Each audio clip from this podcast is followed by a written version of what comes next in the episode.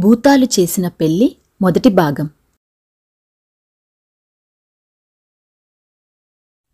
Cairo సుల్తాను వద్ద షమ్స్ ఆల్దీన్ నూర్ ఆల్దీన్ అనే ఇద్దరు యువకులు వజీర్లుగా ఉండేవారు. వారిలో ఎవరో ఒకరు సుల్తాను సొంత వ్యవహారాలు చూస్తూ ఉండేవారు.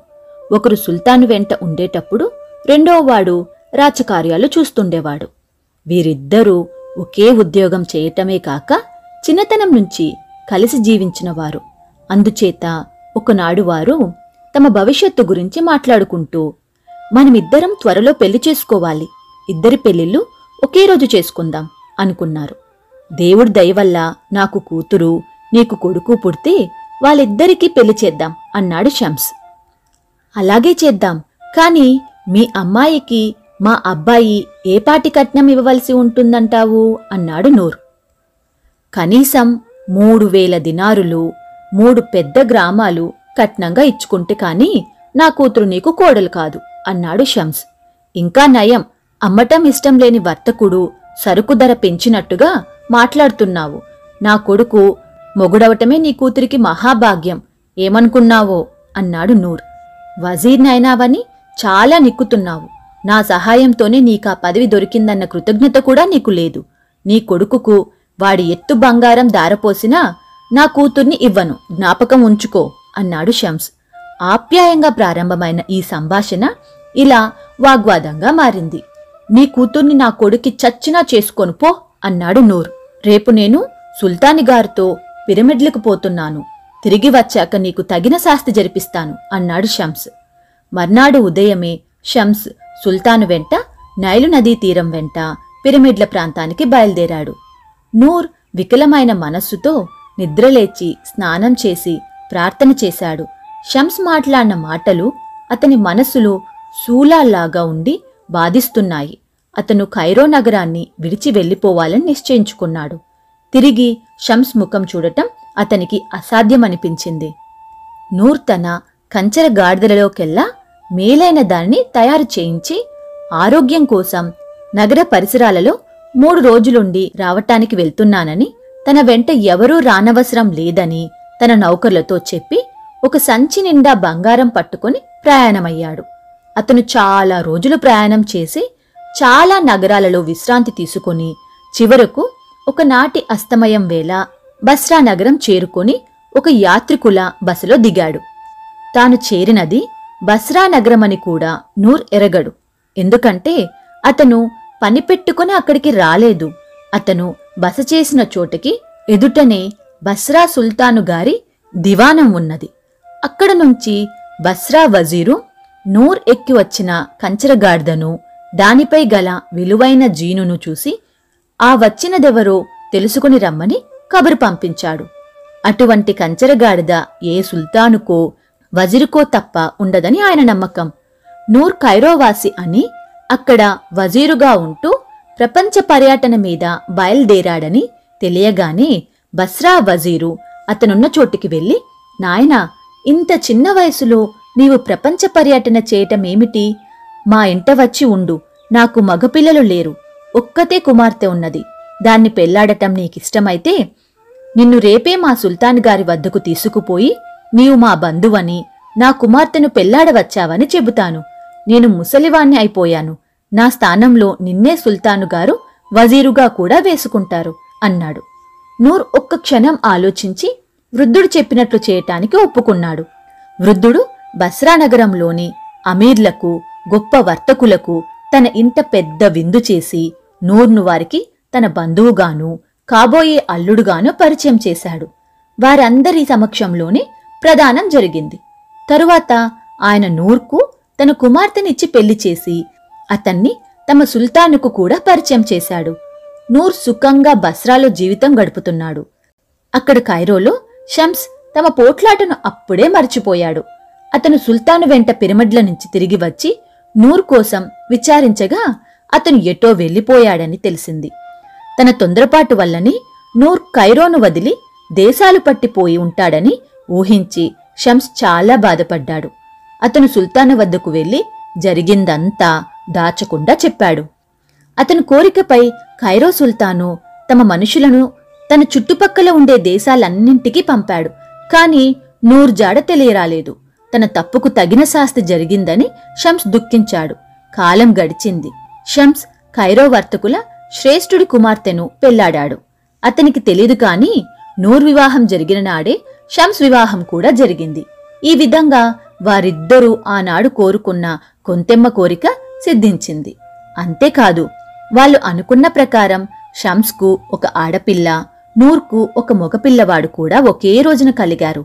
తమ కోరికలు అక్షరాల నిజమైనందుకు ఆనందించటానికి వారిద్దరూ నోచుకోలేదు. నూర్ కొడుకు చాలా అందమైనవాడు. అందుచేత అతనికి హసన్ భద్రాల్ దీన్ అని పేరు పెట్టారు. హసన్ బారసాల రాజకుమారుడి బారసాల కన్నా వైభవంగా జరిగింది. ఆ మర్నాడే బస్రా సుల్తాను నూరును అతని మామగారి ఆస్థానంలో వజీరుగా నియమించాడు. నూర్ వైభవం నానాటికి పెరిగింది. అతను అంతులేని ఆస్తి సంపాదించాడు.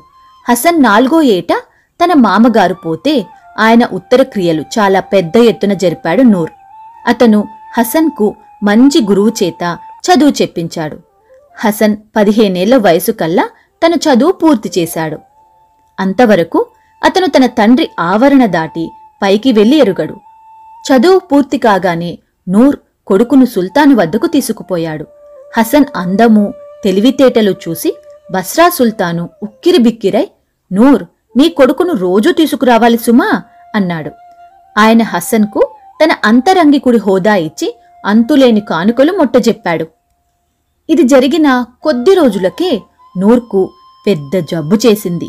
ఈ వ్యాధి నయం కాదని తోచి నూర్ తన కొడుకును పిలిచి వాడికి చేయవలసిన నీతి బోధలన్నీ చేశాడు.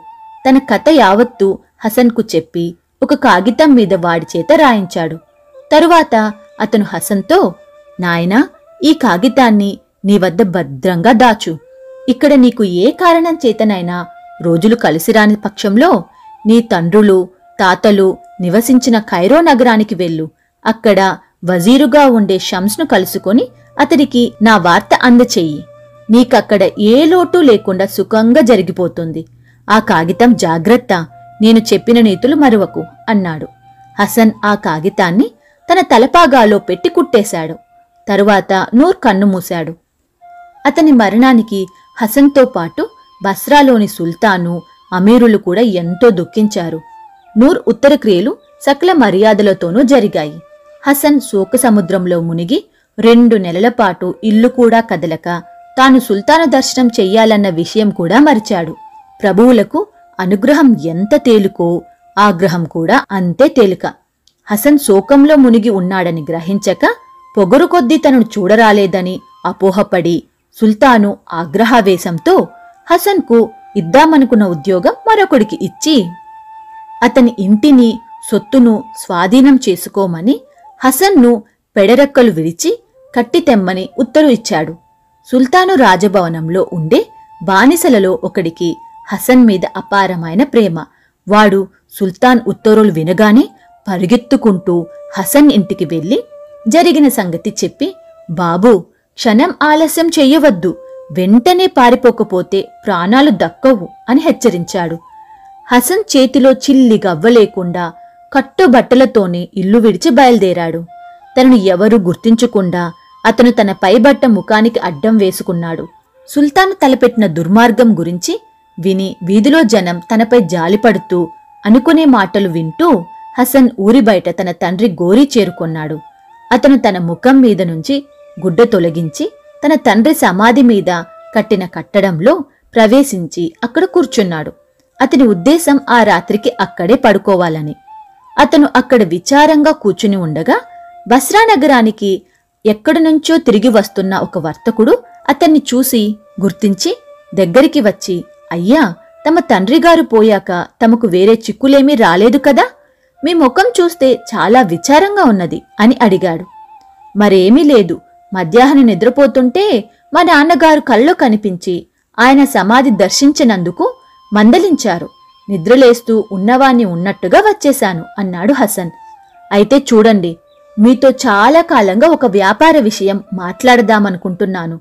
ఇప్పుడు వీలు చిక్కింది. నేను మీ నాన్నగారితో వ్యాపారం చేస్తూ ఉండినవాణ్ణే. మీ పడవలు సరుకుతో త్వరలోనే తిరిగి వస్తాయి. ఒక పడవలో ఉండే సరుకునంతా నాకు వెయ్యి దినారులకు అమ్ముతారా? ఇప్పుడే నగదు ఇస్తాను అన్నాడు వర్తకుడు. హసన్ గత్యంతరం లేక ఒప్పుకున్నాడు. అతను ఆ వర్తకుడి దగ్గర వెయ్యి దినారాలు పుచ్చుకొని రేవు చేరే తన మొదటి పడవలోని సరుకంతా అమ్మినట్టు వర్తకుడికి రాసిచ్చి కొన్నట్టు అతని వద్ద నుంచి కాగితం పుచ్చుకున్నాడు. పొద్దూకింది. చంద్రుడు ఉదయించాడు. హసన్ అక్కడే పడుకుని నిద్రపోయాడు. కొంత పొద్దుపోయాక ఒక్కొక్క శ్మశానాన్ని చూసుకుంటూ అటుగా వస్తున్న ఒక ఆడభూతం హసన్ను చూసింది. అతని మీద వెన్నెలకాంతి పడుతున్నది. ఓయమ్మ ఎంత అందగాడు! ఆ ఆకాశంలో చంద్రుడికి ఏమీ తీసిపోడు అనుకుని ఆడభూతం అక్కడే నిలబడి హసన్ను తనివి తీరా చూసింది. అతను లేస్తాడేమో పలకరించుదామని కాసేపు ఆగింది. కాని అతడు గాఢ నిద్రలో ఉండటం చేత మళ్ళీ వద్దామని ముందుకు సాగింది. ఆడభూతం కొంత దూరం వెళ్ళేసరికల్లా దానికి ఒక మగభూతం ఎదురయింది ఎంత అందం ఎంత అందం అన్నది ఆడభూతం మొగదానితో. ఏం లాభం? అంత అందము ఈ రాత్రి గూనివాడి పాలే అన్నాడు మగభూతం.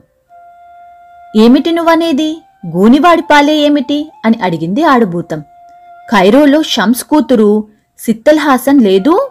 అప్సరస లాంటి పిల్ల. దాన్ని కాస్త ఈ రాత్రి ఒక గూని బానిసవాడికిచ్చి పెళ్ళి చేస్తున్నారు. ప్రారబ్ధం అన్నది మగభూతం ఎక్కడో కైరో అంటావేమిటి? ఇక్కడే ఒక అబ్బాయి ఉన్నాడు. చూద్దూరా గాని? చంద్రుడంటే చంద్రుడే అన్నది ఆడభూతం తరువాత రెండు భూతాలు కలిసి నూర్ సమాధి వద్దకు వచ్చి గుమ్మటం కింద వెన్నెలలో నిద్రపోతున్న హసన్ను చూశాయి. ఈ అబ్బాయి బాగానే ఉన్నాడనుకో ఆ అమ్మాయి ఇంకా బాగుంటుంది అన్నది మగభూతం ఇంతకన్నా ఎవ్వరూ అందంగా ఉండరు అన్నది ఆడభూతం ఇద్దరూ కాసేపు అవునని కాదని అనుకున్నాక మగభూతం చూడు ఒక పని చేద్దాం. ఆ అమ్మాయికి ఆ గూని మొగుణ్ణి తప్పించి ఈ అబ్బాయిని మొగుణ్ణి చేద్దాం అన్నది. అది మంచి ఆలోచన. ఈ అబ్బాయిని నీ వీపున వేసుకో. కైరో పోదాం. అన్నది ఆడభూతం. మగభూతం హసన్ను నిద్రపోతున్న ఫలంగానే భుజాన వేసుకుని ఆడభూతంతో సహా కైరో నగరానికి వాయువేగంలో బయలుదేరింది. మగభూతం చెప్పిన దాంట్లో అబద్ధం ఏమీ లేదు. హసన్ పుట్టినరోజునే షమ్స్కు కూడా ఒక కూతురు పుట్టింది. ఆమెకు సిత్తల్ హాసన్ అని పేరు పెట్టారు. ఆమెకు పద్దెనిమిదేళ్ళు వచ్చేసరికి సుల్తాన్ తన వజీరు కూతురు అపురూప సౌందర్యవతి అని విన్నాడు. షమ్స్ను పిలిచి నీ కుమార్తెను నాకిచ్చి పెళ్ళి చెయ్యి అన్నాడు. షమ్స్ గుండె జారిపోయింది. అతను సుల్తానుతో సవినయంగా ఏలినవారు నన్ను మన్నించాలి. నా బాల్యమిత్రుడు పద్దెనిమిదేళ్ళుగా జాడ తెలియకుండా ఎటో వెళ్ళిపోయాడన్న సంగతి తమకు తెలుసు. నాకు కుమార్తె అతనికి కుమారుడు కలిగితే వారిద్దరికీ పెళ్ళి చేస్తానని అల్లా మీద ఏనాడో ప్రమాణం చేశాను. ఆ ప్రమాణం దాటరానిది. అదీకాక నా మిత్రుడు నూర్ బస్రా చేరాడని అక్కడి సుల్తాను గారి వద్ద వజీరుగా ఉన్నాడని అతనికొక కొడుకు కూడా ఉన్నాడని ఈ మధ్య వార్త వచ్చింది. నా కూతురు నూర్ కొడుకును పెళ్ళాడక తప్పదు. తమరు తలుచుకుంటే కన్యలకు కొదవేమిటి? అన్నాడు. ఈ మాటలు విని సుల్తాను మండిపడ్డాడు. నీచుడా నేను నీ కూతుర్ని చేసుకుంటాననటమే మహాభాగ్యమని అనుకోవలసిన వాడివి? ఏదో వెదవ సాకు పెట్టి నిరాకరిస్తావా? సరే నీ కూతుర్ని నా దివానంలో ఉండే వాళ్ళల్లో అదమాదముడికిచ్చి పెళ్ళి చేస్తాను చూస్తూ ఉండు అన్నాడు. సుల్తాను తన కింద పనిచేసే వారందరిలోనూ వెతికి వెతికి అందరికన్నా అదముడు ఒక గూని కాసావాడు దొరికాడు. రాజుగారి గుర్రాలను మాలిసు చేయటం వాడి పని. కాల్లా వేల్లా పడుతున్న వెనక సుల్తాను వాణ్ణి పెళ్ళి కొడుకును చేసి ఆ రోజు బ్రహ్మాండమైన విందు చేయించాడు. పెళ్ళి ఇంటి ఛాయలకు షమ్స్ రాకూడదని శాసించాడు. పెళ్ళి అయిపోయింది. ఈ రాత్రే గూనివాణ్ణి పెళ్ళి కూతురు వద్దకు పంపుతారు. భూతాలు షమ్స్కి సిత్తల్కి ఎలా వివాహం చేస్తాయో వచ్చే భాగంలో విందాం.